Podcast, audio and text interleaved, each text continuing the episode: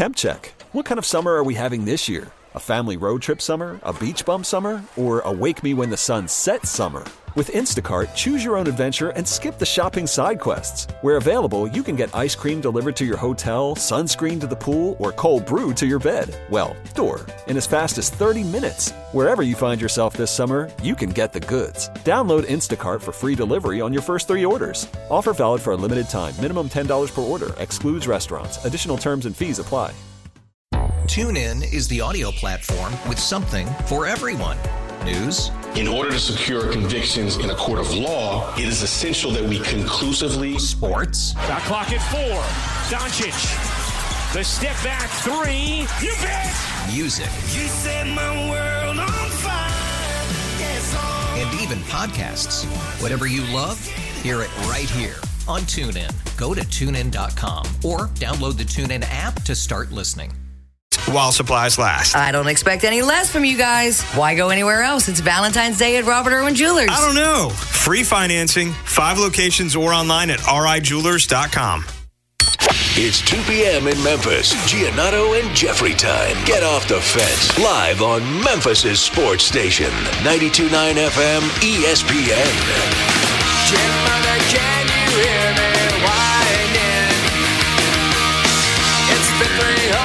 since that I have. This sudden fear has left me trembling. Cause now it seems that I am out Welcome, welcome, welcome to the Giannotto and Jeffrey Show. We're coming to you live from Memphis, Tennessee. My name is Jeffrey Wright. You can follow me on Twitter on X at jwright929ESPN. Dennis Fuller's producing the program for us. We're glad that he's with us. It is Wednesday, so that means it's buy, sell, short, or go to Reddit day. We will start the program by discussing the Tigers who take on Rice tonight, 7 p.m. ESPN Plus. It's throwback jerseys night. I saw the official Twitter account from Memphis posted out the game tonight with throwbacks. And then if you scroll down to the comments, one of my favorite comments was, What channel's the game on? And I'm here to answer this ESPN Plus. So I don't know if technically we would call that on a channel, but it is on ESPN Plus tonight. Tigers currently about 14 and a half point favorites. I've not looked since about 10:30 this morning, so I'm assuming it had not fluctuated a ton. I'm assuming that's roughly where it's going to be. The Tigers probably about somewhere in the 15 point range. Favorites tonight. We'll start off discussing what I assume everyone else is discussing out there lineup questions. And I also have a theory about the way these next at least three games need to go. We also got news that Marc Gasol has officially retired from basketball. The Grizzlies, in conjuncture, also announced that they will indeed be retiring his number. So there's a couple of things that I want to get to with that. In about 35 minutes or so, David Cobb's going to join the program. David wrote up the I don't even know we won't call it a notice of allegations, but the announcement or the report that Tennessee would be under investigation again for NIL. The developments today, the Attorney General from the state of Tennessee, as well as the state of Virginia, they will indeed be suing the NCAA. I do not think that that is a coincidence, but I'll discuss this whole situation with Cobb because the one thing that seems to be the common theme from everyone is whether or not you whether or not how you feel about the Tennessee Vols. I think the first question with everyone was, wait, what? Even with the Florida State situation, when Florida State got punished, they at least gave some reasons, and you're like, okay, that's kind of dumb, but at least you understood assistant coach like leading, driving someone to the collective. Like you could understand, like it feels at best it felt like a technicality, but at least there felt like some marginal violation. I certainly didn't think the punishment fit the crime, but on this one, it feels like collectively, even from people that oftentimes, uh, let's just say, are mouthpieces for the NCAA, they don't even seem to have a great grasp of what is going on. I've seen a little bit of poking at Tennessee's comments, but I've not really seen anyone say, well, this is what the NCAA is actually trying to get them on. So I want to discuss that with Cobb. Also talk a little college hoops with him as well. Then at the second hour, we will get into the list. There's an interesting story over at the Athletic, actually, two interesting stories over at the Athletic. One, even though it is more Major League Baseball specific, it's a story about Bally Sports, the Amazon, the Amazon investment, how this is all going to work. There's a few notes in there that I think would specifically apply to watching Grizzlies games. So I wanted to get into that. Also, there's one thing the athletic does absolutely better than anyone else.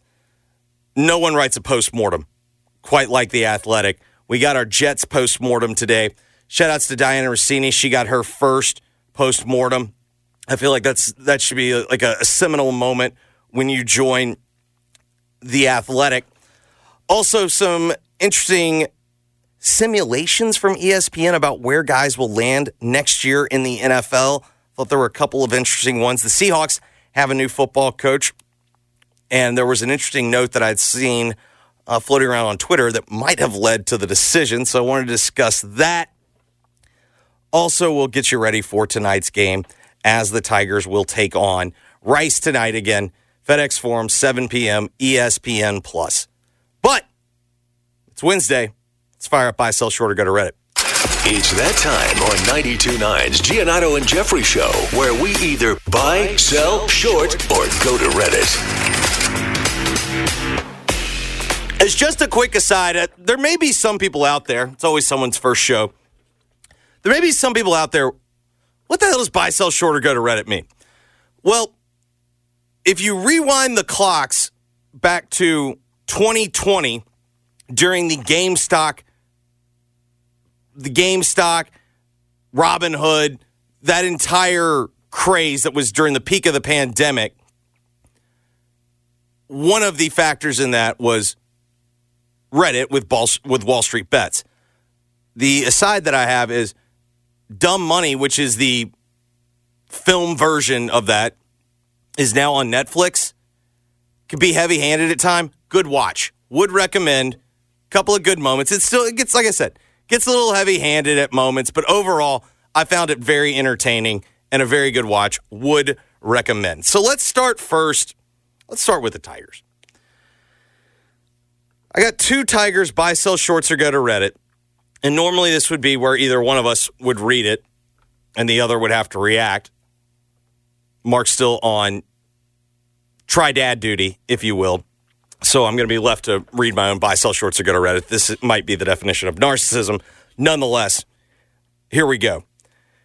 Penny Hardaway will shake up the starting lineups tonight. This is a question that Jeff has been asking me in the mornings, and my initial reaction was yes. Three game losing streak. Team is clearly not playing well. Those are typically the moments that we've seen where Penny shakes things up.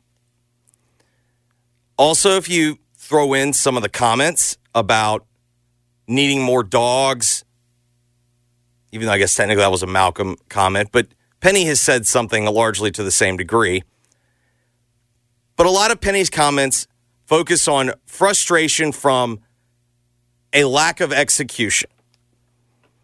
And so when you get into a position, if we just break it down simply as this, whether or not he is correct in his assessment, Penny believes the guys know what to do and they're not doing it. Again, we can discuss whether or not that's a coaching issue, whatnot, but like let's let's throw out reaction and opinion, but let's just look at that situation. So when you have a case where you have a coach that believes the message and the game plan is being clearly conveyed, but it's not being it's not being received. It's I would actually argue, I would think in Penny's from this perspective, Penny believes that it's largely being ignored. That to me calls for a situation where you would normally shake things up. So the first instinct would be to buy this. However, I think back to Penny's comments from his radio show, and I'd mentioned this yesterday, but one of the comments that really did stand out to me was the comments about the reaction from players after the game against UAB, in which Penny said there was a moment of reflection of, we get it, we have to do, we have to be better, we've got to. Essentially, what he was saying is, we're not trying hard enough, we're not taking it seriously enough, we have to be better. I mentioned yesterday, just upon reflection and speculation, which is what we're here to do because they'll never name names. So therefore, that's what you're left to do. I can see a world where that is com- where those comments are directed towards David Jones, and to a lesser degree, but still probably a degree, Jahvon Quinerly.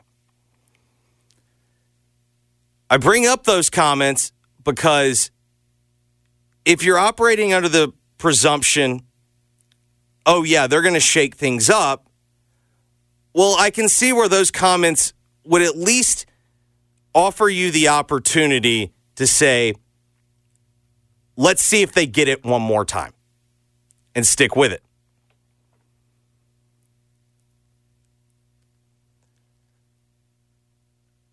I do, however, think that you probably have to buy this, and so therefore I will buy this.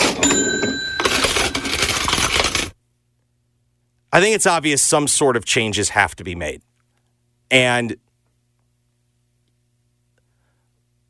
while I think this is probably true,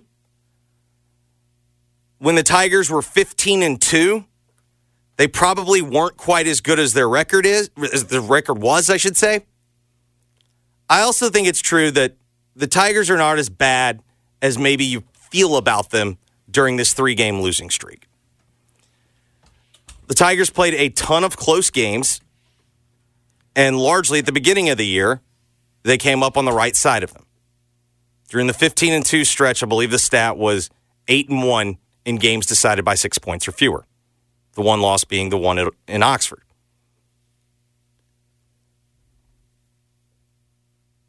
There's also a school of thought if you play that many close games, eventually you might come up on the wrong side. I think that could be applied to the USF game and the Tulane game. When you think about down the stretch, I would still argue the USF game, that should be a win. When you have a 20 point lead, and I get it, you had the reduced attendance because of the weather and whatnot, you were still at home. You had a 20 point lead. You were clearly the better team. You were dominating the game and you could not figure out a way to get a win. I don't really care close, whatnot. That's a game you should have won. But where I would say the idea that you're not going to win all of these close games would come into play. When you start getting down to the final minutes, a shot here, a shot there, they've broken in your favor previously. Well, maybe it's time where the ball bounces the other way. So I think that could be true. I also think that if you remember back to where we were when the season started, most conventional wisdom amongst people that knew the roster and had a pretty good understanding of the league largely thought this was a team that would contend for the title, the league title, but was likely to be in a similar spot to what they've been the previous two seasons. They're a tournament team, but they're somewhere around an 8 9 seed. Well, if we look at where they are currently, forget mood, but just look at where they are right now. if you go look at Jason Munz's story that we discussed yesterday on the show, that's basically exactly where they are. Whether it be Joe Lunardi, whether it be Patrick Stevens, whether it be Jerry Palm, the bracket matrix, almost everyone kind of has the Tigers currently somewhere around an eight seed. Now, obviously, that's not projecting out the the final record, but and that's if it were to begin today, that's where they'd be.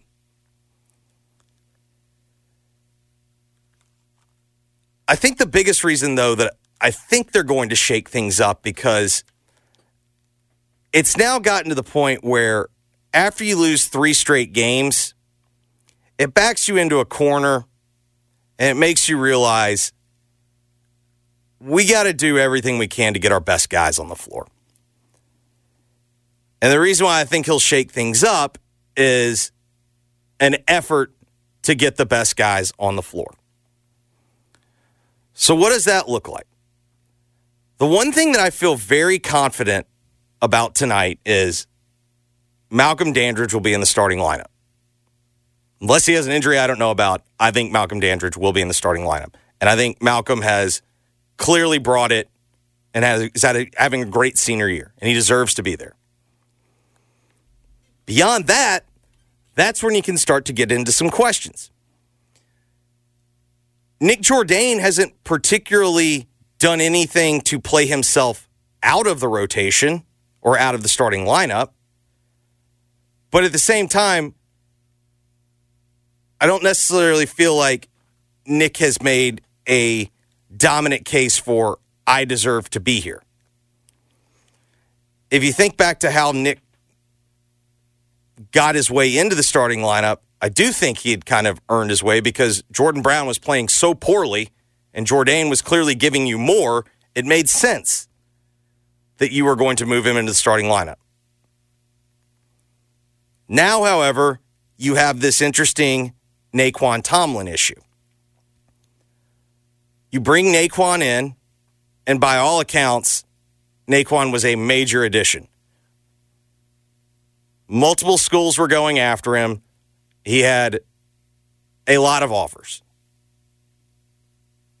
You brought Nae'Qwan in to raise your ceiling, and I think it's fair to say, in the role that he has had, it's not worked. And so now, if you were previously worried about whether or not I can play certain guys together, I think you've reached the point where you're past that. So now, whether or not Nae'Qwan and Malcolm can play together, I think we've reached the point where you got to probably see it. Now, when we go to the three, that's where I think things get really interesting. Because David Jones, if you were just looking at his numbers, the thought of moving him out of the starting lineup would seem insane. In fact, if you're probably someone that just casually watches the Tigers, or if you're like a national pundit that just casually watches the Tigers here and there, and you see that Nae'Qwan Tomlin's on yet again another, or beg your pardon, that David James, David Jones is on uh, another awards watch list, final 10 or whatever, you would think, well, why would that be even a discussion point? For me, it's very much a discussion point because if I cannot get more from David Jones on the defensive end, I am sending a very bad message. How can I preach defense, defense, defense? We've got to be better. We've got to give more effort on that end when the rest of the team looks at David Jones and sees that he doesn't have to give effort. Further, it seems obvious to me at this point David Jones is clearly a sore spot for other t- members of the team. I think it's also important to note, even though David Jones and his camp believe that he's going pro after this, David Jones is the one player that could return next year. So I do acknowledge that Penny has a delicate balancing act, And it's entirely possible that David Jones might find out his best offer next year is to return to Memphis. So I understand you have to be sensitive to that reality. Further, you have no idea how he's going to react if you were to sit him down. And to be clear, when we say sit him down, I'm not saying don't play him. He's clearly your best offensive player. But if you're trying to send a message and you're at a point where you got to get better and get better in a hurry, that seems like that'd be a pretty good message to send. If he can sit David Jones for not giving enough effort on the defensive end, who couldn't he sit? I think the most likely change that we will see, though, I think it's probably going to be Jaden for Jaykwon Walton. And the problem with Jaykwon Walton is he is such a streaky shooter that his offense is just going to swing massively. Further, he hadn't really been doing as much on the defensive end. And then when you factor in, he's giving you nothing on the offensive end. And you're at a point in which you're frustrated with your team and your team's ability to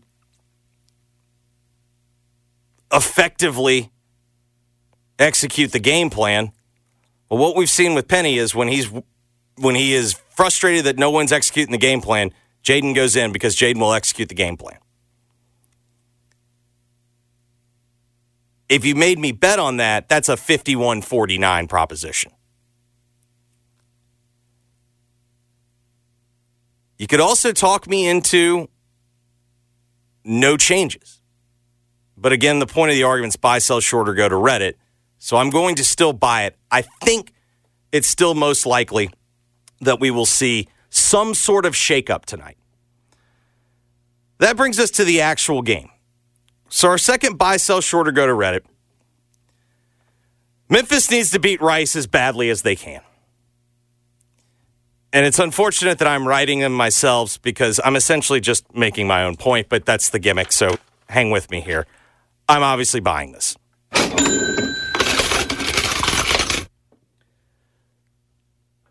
When you were 15 and 2, you had given yourself some runway. You'd given yourself some runway to actually have this three game stretch that you just had. You bought yourself some mulligans. While the UAB loss was understandable to anyone that realized the context of the situation, hey, UAB made this their Super Bowl, damn near sold out their arena. It was for them a massive, massive game. You went on the road. We've seen winning on the road this year has been very difficult. You didn't play well in the second half, and you got beat. That happens night in, night out in college basketball to good teams, too. The problem is UAB on paper is probably not as good as UAB was on Sunday afternoon. It's quad three loss.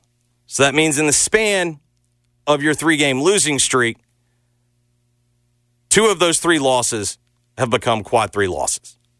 Now, I suppose it's possible that UAB could play themselves up into the, I think you need them to be in the top 120, and therefore you can move it to a quad two game. But the biggest reason why Memphis needs to start blowing people out and blowing teams out that are capable of being blown out, and Rice very much would qualify. Because of what has happened the previous three games, you've essentially used up your runway. And more importantly, we don't know what the Tigers have to do this next 11 games. I tend to think eight and three gets it done. But we still do not know what the perception of the league is going to be. And it's entirely possible, even if you go eight and three during that stretch, you could finish on the low end. You could finish very much behind North Texas, SMU, FAU, perhaps even Charlotte and South Florida. I think at eight and three, you are not likely to finish behind all of them. It's also possible at with that you could finish behind SMU. So if Memphis, in the worst case scenario, even going eight and three, if you find yourself fifth in the league, are we sure that's a slam dunk?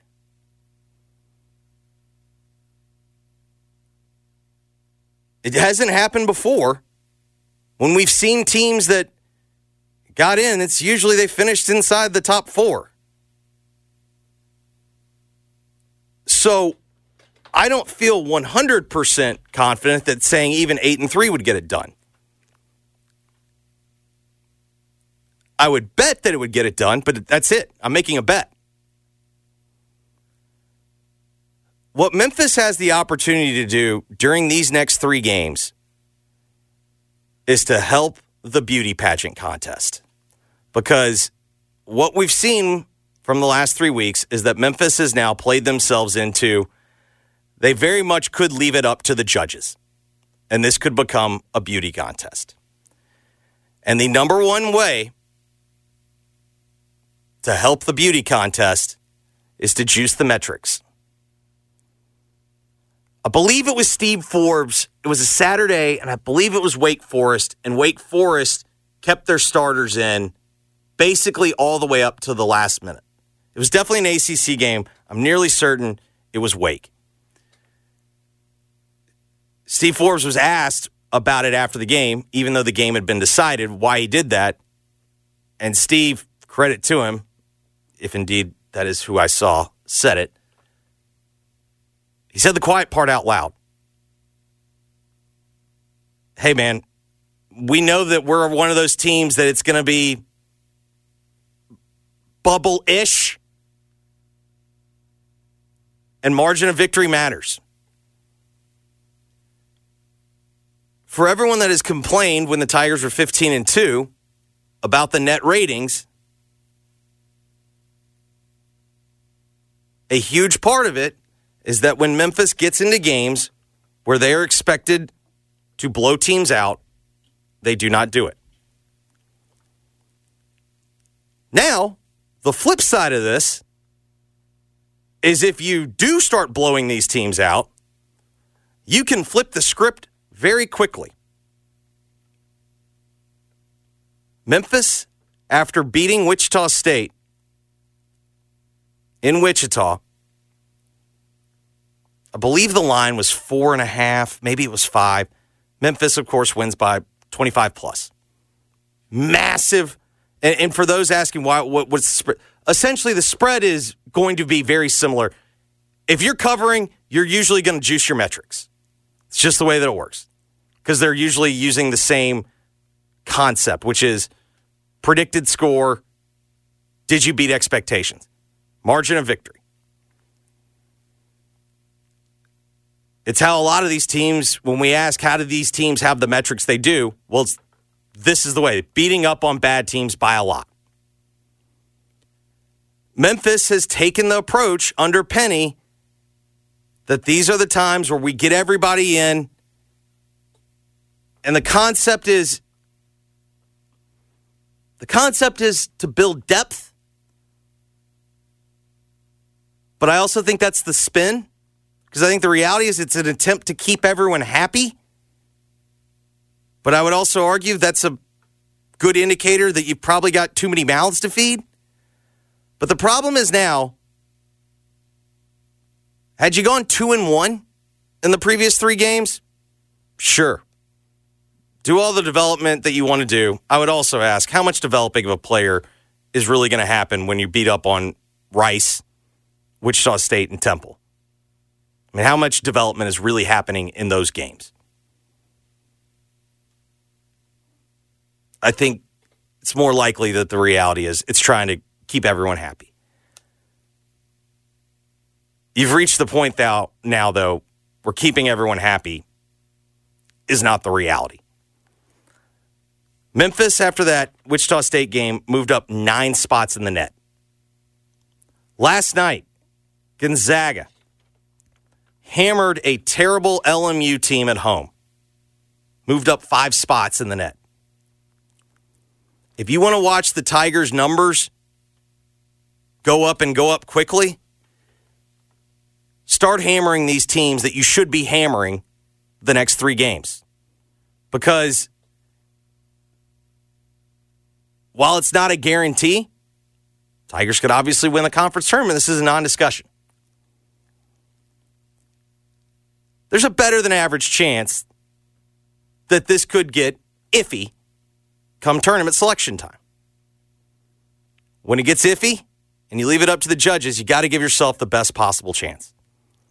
And to me, it starts with a game like Rice, where they come in with one win, they've had a couple of close losses, and it's a spot where you're back at home.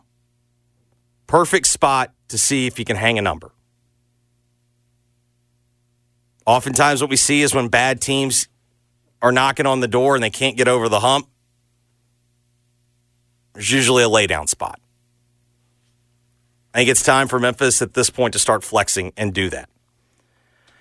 Now let's turn our attention to the Grizzlies because again, again we got the news today that Marc Gasol has officially retired. Obviously, he's not played in the NBA. Did play over in Spain, I think on a team he owned, but he made it official that he indeed retired today. Maybe I'll talk about this a little bit with Cobb during the next segment when we talk about Tennessee as well. But the buy, sell, short, or go to Reddit is that Marc Gasol is the greatest living Grizzly. It obviously is a point of view question. Are we talking about one peak season? Because if it's one peak season, I don't know if it's Marc. But if you look at throughout the franchise, and obviously Ja's going to have a lot to say about this. I think Jaren's going to have a lot to say about this. It's entirely possible Desmond has a lot to say about this, but I think Ja's going to have the most to say about this. Here are the raw numbers. In franchise history, Marc is first in minutes played, second in games played, First in rebounds, first in defensive rebounds, second in offensive rebounds, first in total rebounds.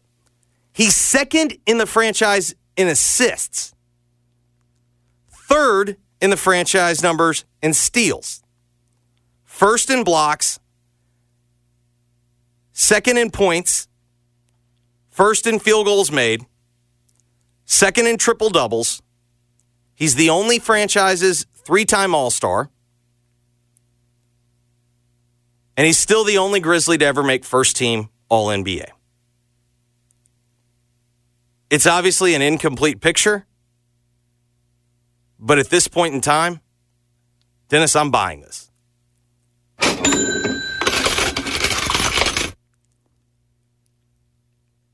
If we're going to try and separate this out, I think the numbers have to speak for themselves. And the, really, the first part is I think the trump card is he's still the only first team All NBA player. He's also got a Defensive Player of the Year. Jaren has one of those too. But he's still also the only player to make two All NBA teams. When you rack up the accomplishment at this point in time, I think Marc Gasol is the greatest living Grizzly. We'll talk about that. And let's talk about this Tennessee NCAA investigation with Cobb, little college hoops, and more. We'll do all that next right here on Giannotto and Jeffrey, 92.9 FM, ESPN. Worried about letting someone else pick out the perfect avocado for your perfect impress them on the third date guacamole? Well, good thing Instacart shoppers are as picky as you are. They find ripe avocados like it's their guac on the line. They are milk expiration date detectives. They bag eggs like the 12 precious pieces of cargo they are. So let Instacart shoppers overthink your groceries so that you can overthink what you'll wear on that third date. Download the Instacart app to get free delivery on your first three orders while supplies last. Minimum $10 per order, additional term supply. TuneIn is the audio platform with something for everyone. News. In order to secure convictions in a court of law, it is essential that we conclusively. Sports. Shot clock at four. Doncic. The step back three. You bet. Music. You set my world on fire. Yes. And even podcasts. Whatever you love, hear it right here on TuneIn. Go to tunein.com or download the TuneIn app to start listening. Okay, picture this. It's Friday afternoon when a thought hits you. I can spend another weekend doing the same old whatever, or I can hop into my all new Hyundai Santa Fe and hit the road. With available HTRAC, all wheel drive, and three row seating, my whole family can head deep into the wild. Conquer the weekend in the all new Hyundai Santa Fe. Visit HyundaiUSA.com or call 562-314-4603 for more details. Hyundai, there's joy in every journey.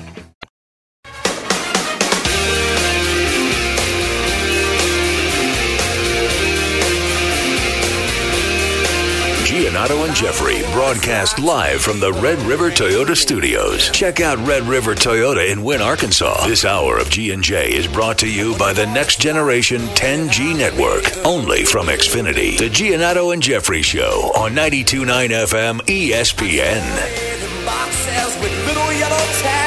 David Cobb writes about college football and basketball for CBS Sports. Follow him on Twitter on X at David W. Cobb. Cobb, I want to get to the Tennessee story in just a moment. But we get the news that Marc has indeed officially announced his retirement. The Grizzlies are indeed going to retire his jersey. I was kind of mulling it over before the show. Obviously, Ja's going to have a ton to say about it in the future. But at this point in time, is Marc Gasol the greatest living Grizzly? Wow, what a question! First of all, when you said Mark retired, at first I thought you were talking about No, well, Mark he's Giannotto, well, kind of. I mean, you know, he's he's he's got three kids now. Which is insane, by the way. I just texted him. Uh, Yeah. Congratulations! I didn't realize number three was here already. Oh, Uh, yeah. wow. Okay. Um, oh well, I mean, in fairness, uh, she baby, Reese, she's healthy, great, everything, but- and Lindsay's great, but she was five weeks early, so it, you you're not off on that. Okay, all right. I, I just wasn't ready Yeah, yeah. for that, but uh, but anyway, uh, congrats to Mark Giannotto. Congrats to Marc Gasol. Mhm. Uh, great day for the Mark the Mark G's. Yep. Uh, including yeah, I was reflecting on the Gasol thing earlier too because I was on the beat uh, when he was traded, and I remember the day it came out, probably via Shams or Woj or something that they were actively shopping Conley and Gasol. And I got the video after practice of Gasol saying my relationship um, with the Grizzlies might change, but my relationship with the city of Memphis never will. And he was on the brink of tears. And it was one of those most, it was one of the most poignant moments of my time on the beat, which it's not like I was, I'm not Ron Tillery. I wasn't there forever, you know, but uh, still, it's one of those moments that always sticks out to me. Uh, so I think, I think it's the core four. I don't know that you put elevate any one player above the collective group. The, the core four is what I will forever associate with that era of Grizzlies basketball. Marc Gasol was a huge part of that. There's no denying that. If you want to try and rank the core four, have at it. But to me, it's always going to be that group. And uh, you know, their their their na- their names and their numbers will all be retired and, and remembered together. And I think that's the way it should be. No, it it is. I mean, you're for this premise of it. I gave him the nod because he's still the only player to be first team All NBA. He's the only player to go to three All Star games, and he's the only player that's appeared on multiple All NBA teams. So kind of like, and then when you rack up the the stats, I mean, obviously because of the amount of games played, he's going to be up there. But I mean, he was he was up, even up there in assists. Like he's the third. I think he's let's see, third. Beg your pardon. Third in steals, second in assists in franchise history. Wow. Yeah, what a legacy. Uh, it's awesome. I can't wait for that for that ceremony for that day uh, when they do retire his jersey and uh, It's it's it's special. It's it's cool too, Mark's story because of the law of the Lausanne factor. I was going to say, do you remember? Because I remember I was in eighth grade, and when it was Lausanne game, like that was a must see event. Fat Mark is still the best Mark. When he would just cherry pick on one end of the floor, it was awesome.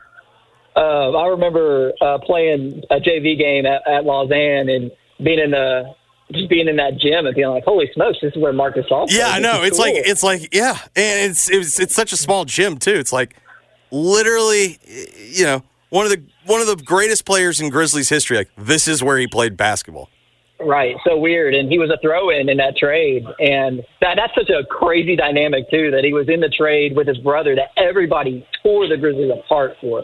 That was regarded as this awful trade. What are the Grizzlies doing? And then Marc Gasol turned out to be uh, arguably the greatest player in franchise history. You know, uh, cementing the Grizzlies' identity in the city of Memphis. And so the fact that he was kind of one of our own uh, too, it, it does it does kind of set him apart in a way. Um, and, and I like that each individual player has their own their own night in, in the forum, right? To have their jersey sure. retired. Uh, but in the end, to me, it, it's it's the four, it's the collective unit, the group, and, and of that, Marc Gasol was certainly a, a massive part. Yeah, the the front office. Chris Wallace loves to point out. Well, we believed in Marc Gasol. They believed in him enough to take Hasheem Thabeet. If they would have believed in him enough, they wouldn't have drafted Thabeet. You know what I mean? Like that, and then That's then an you can interesting point. then you can always Yeah. do the what ifs there. Well, and, and you know, then there was the the. Uh, correct me if I'm wrong here, but didn't they draft uh, Kyle Lowry after Mike Conley? Um, No, Kyle was first, then Conley. okay. Well, you know, both those guys But had remember, to beat out. they had the players, you know. they had the weird thing where Iavaroni wouldn't play Conley. Was it home games or road games? I can't, I can't remember.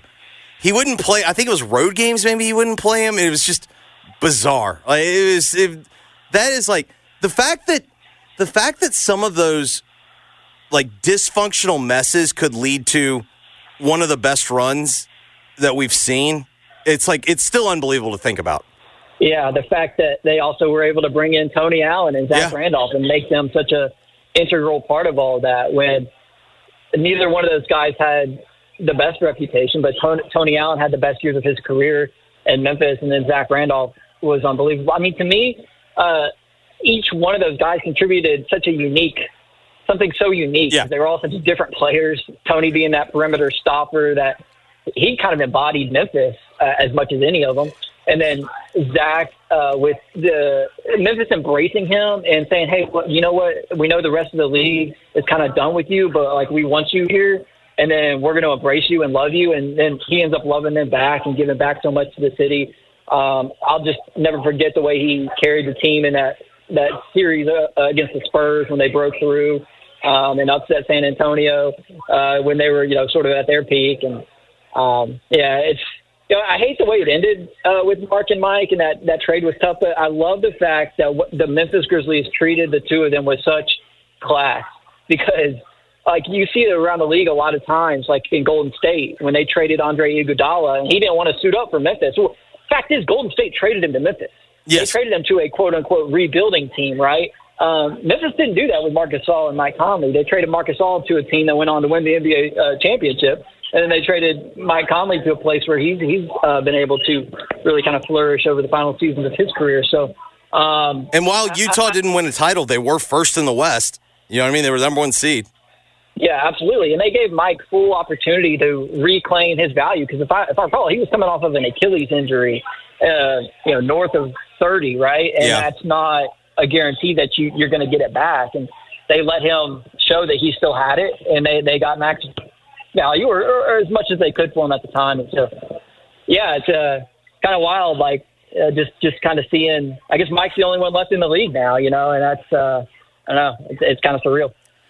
I still think overall, like my favorite rivalry is still the Clippers rivalry during that during that run. Like you know the Ao Blake, S my D. Like that's the other thing about Z-Bo. It's like just when Blake was pretty boy of the league, like just Randolph never taking anything. Like I just those are just some of my absolute favorites.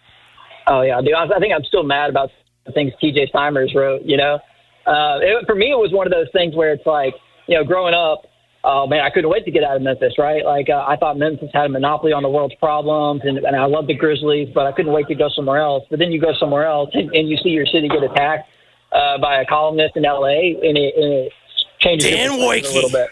Yeah, yeah, it changed your, your your viewpoint a little bit when you got when you got uh, people like that coming in on your city, and uh, you know. So anyway, to come back and be able to cover uh, the end of that era, man, that, that was that was really cool for me, and, and then obviously the beginning of a new era too with with Ja. Um, so, uh, man, just a kind of a crazy, crazy time. Um, you know, and now you, you look at where the Grizzlies are at now, and I love the way they're fighting, man. Like without all these players who have been injured, obviously without job, but with Bane, They had to bring up Matthew Hurt just to be able to play the game on Monday. I know it.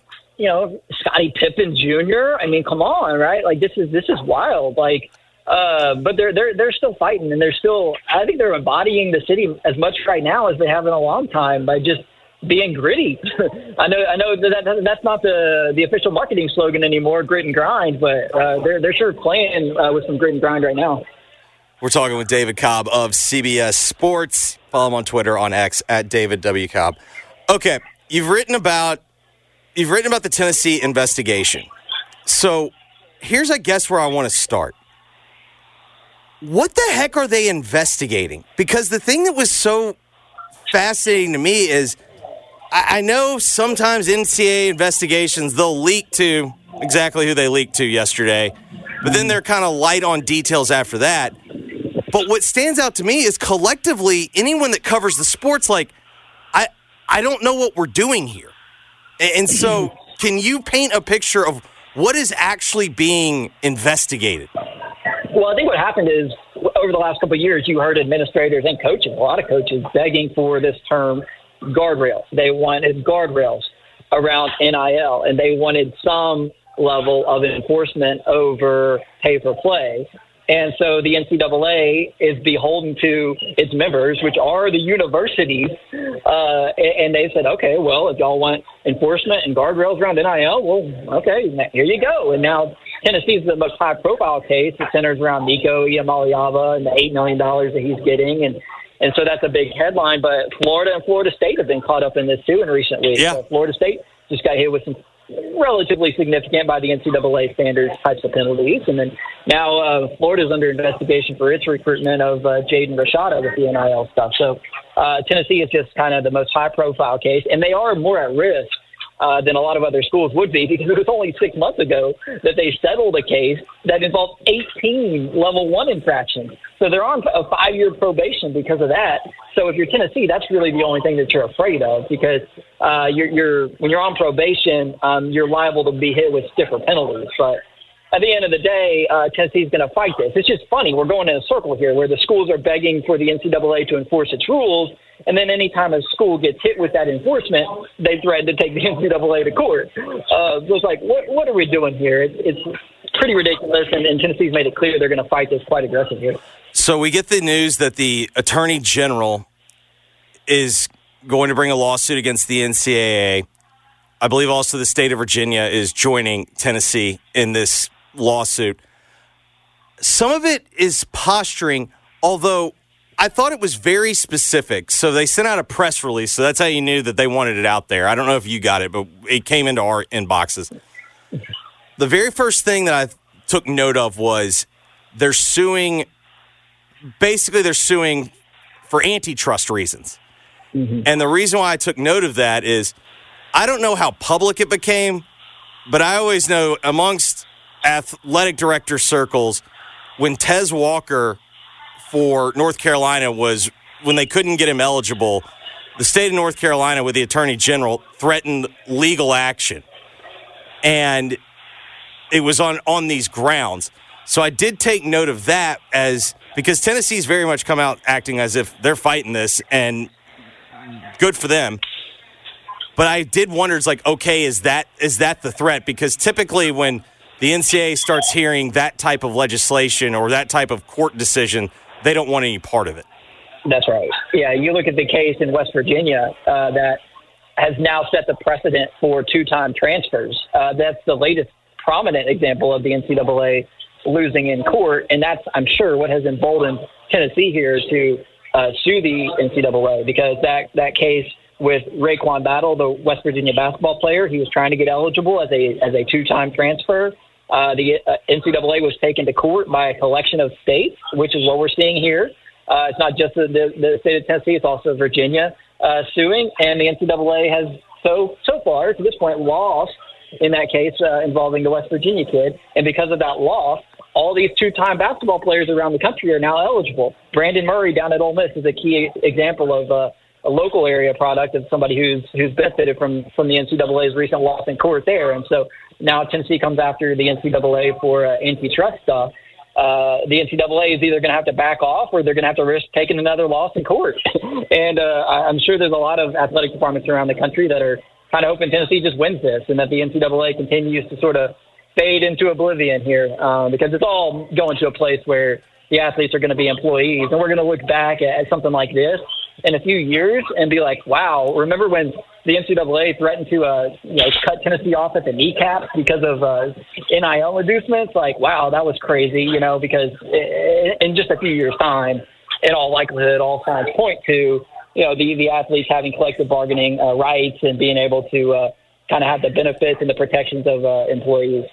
You may not know the answer to this because I don't know if anyone does, but I, I, what I've really struggled with is okay, we can understand the NCAA's trying to regain some power, as you said. You know, there's this movement to put guardrails and whatnot, so they want to flex their muscles. You also have a new president. That oftentimes can lead to an invigorated staff. I still don't understand what are they trying to get Tennessee on. In, in the end, like, like even when I think about with Florida, Jaden Rashada didn't play at Florida.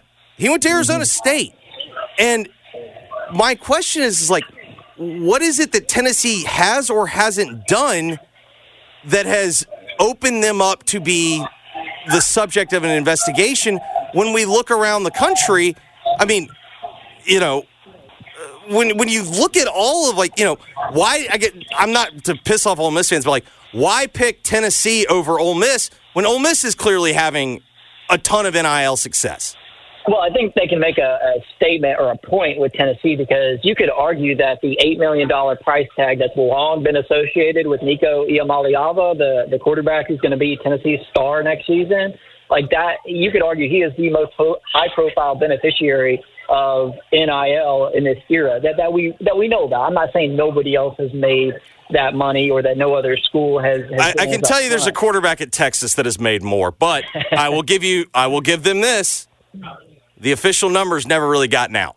Right, and with Tennessee, that that number has always been affixed to Nico, uh, for better or for worse, and and I think that makes them an easy target. But here's the thing: is there a paper trail? That's that's what it comes down to. They need a smoking gun, either in the form of an email or a text message that uh, suggests it was an inducement for Nico. And if those conversations happened over the phone or if they happened in person, uh, then there's really going to be no way for the NCAA to prove its case. Uh, so as long as Tennessee was buttoned up in the way they approached it uh, and, and wasn't dumb and didn't leave a paper trail, then I don't know what I don't know what the NCAA is going to find here. Uh, but they're probably trying to make an example out of Tennessee just because of how prominent uh, that Nico uh, dollar figure has been now for a couple of years. Do you think anything comes to this? Because, like, I guess really at a certain point, I do have to say, like, they did give Florida State a penalty. Yeah, I think the court battle uh, makes it interesting, and I think it probably puts the NCAA on its heels. I mean, Florida State probably didn't want to risk drawn out uh, litigation because they're trying to they're, they're paying all their lawyers to find a way out of the uh, ACC grant right at the moment. They, yeah, they didn't, they didn't want to have they didn't want to fight a war on two fronts. Yeah, they probably didn't have the billable hours to go around mm-hmm. uh, to, to do war with the NCAA as well. Uh, so Tennessee's going to do war with the NCAA. Uh, they they kind of don't have a choice because of the uh, the previous case because they're on probation. If they just sit down and take it, the punishment might be rather harsh, uh, and so they're not going to sit down and take it, and uh, they're going to be forceful with it. And you know, at the end of the day, the NCAA has been so unsuccessful at lobbying Congress for these NIL uh, antitrust exemptions that I'm not sure they're going to have a leg to stand on when they get into a courtroom and a judge sees some of the conflicting guidance that the NCAA has given over the last few years. And they see now the NCAA president himself, Charlie Baker, proposing a revenue sharing model. I think I think it feels uh, hypocritical, perhaps, for the NCAA to uh, be trying to, to police what what, a, what an athlete can make and, and you know when those conversations are had. Well, Cobb, remember they're not proposals; they're just uh, what did he call it? A, a conversation starter. Mm, there we go. Mhm. Yeah, the, the trying to start the conversation. Yeah. I mean, I, it's not Start a dialogue. yeah, he inherited a mess, but like uh, he's he's fighting an uphill battle here, and uh, I don't think he has a whole lot of hope. Are they tipping? Is the NCAA tipping its hand and saying that, like, you know, I mean, they're the, to me like they're just a they're a wounded animal and they're lashing out as they're bleeding out, like. but like at a certain point, like I do sit there and go, well, I mean, I am waiting for some school to sit there and go when they get their when they get their punishment. N- no, I thought Florida State might do it, but then Florida State was just like whatever, and they just kind of made a little bit of hissy fit and moved on. But like, I do wonder if this is expediting exactly what we're talking about, which is like just doing away with. TuneIn is the audio platform with something for everyone. News, In order to secure convictions in a court of law, it is essential that we conclusively. sports, Shot clock at four. Doncic. The step back three. You bet. music, You set my world on fire. Yes, and even podcasts. Whatever you love, hear it right here on TuneIn. Go to tunein.com or download the TuneIn app to start listening. Okay, picture this. It's Friday afternoon when a thought hits you.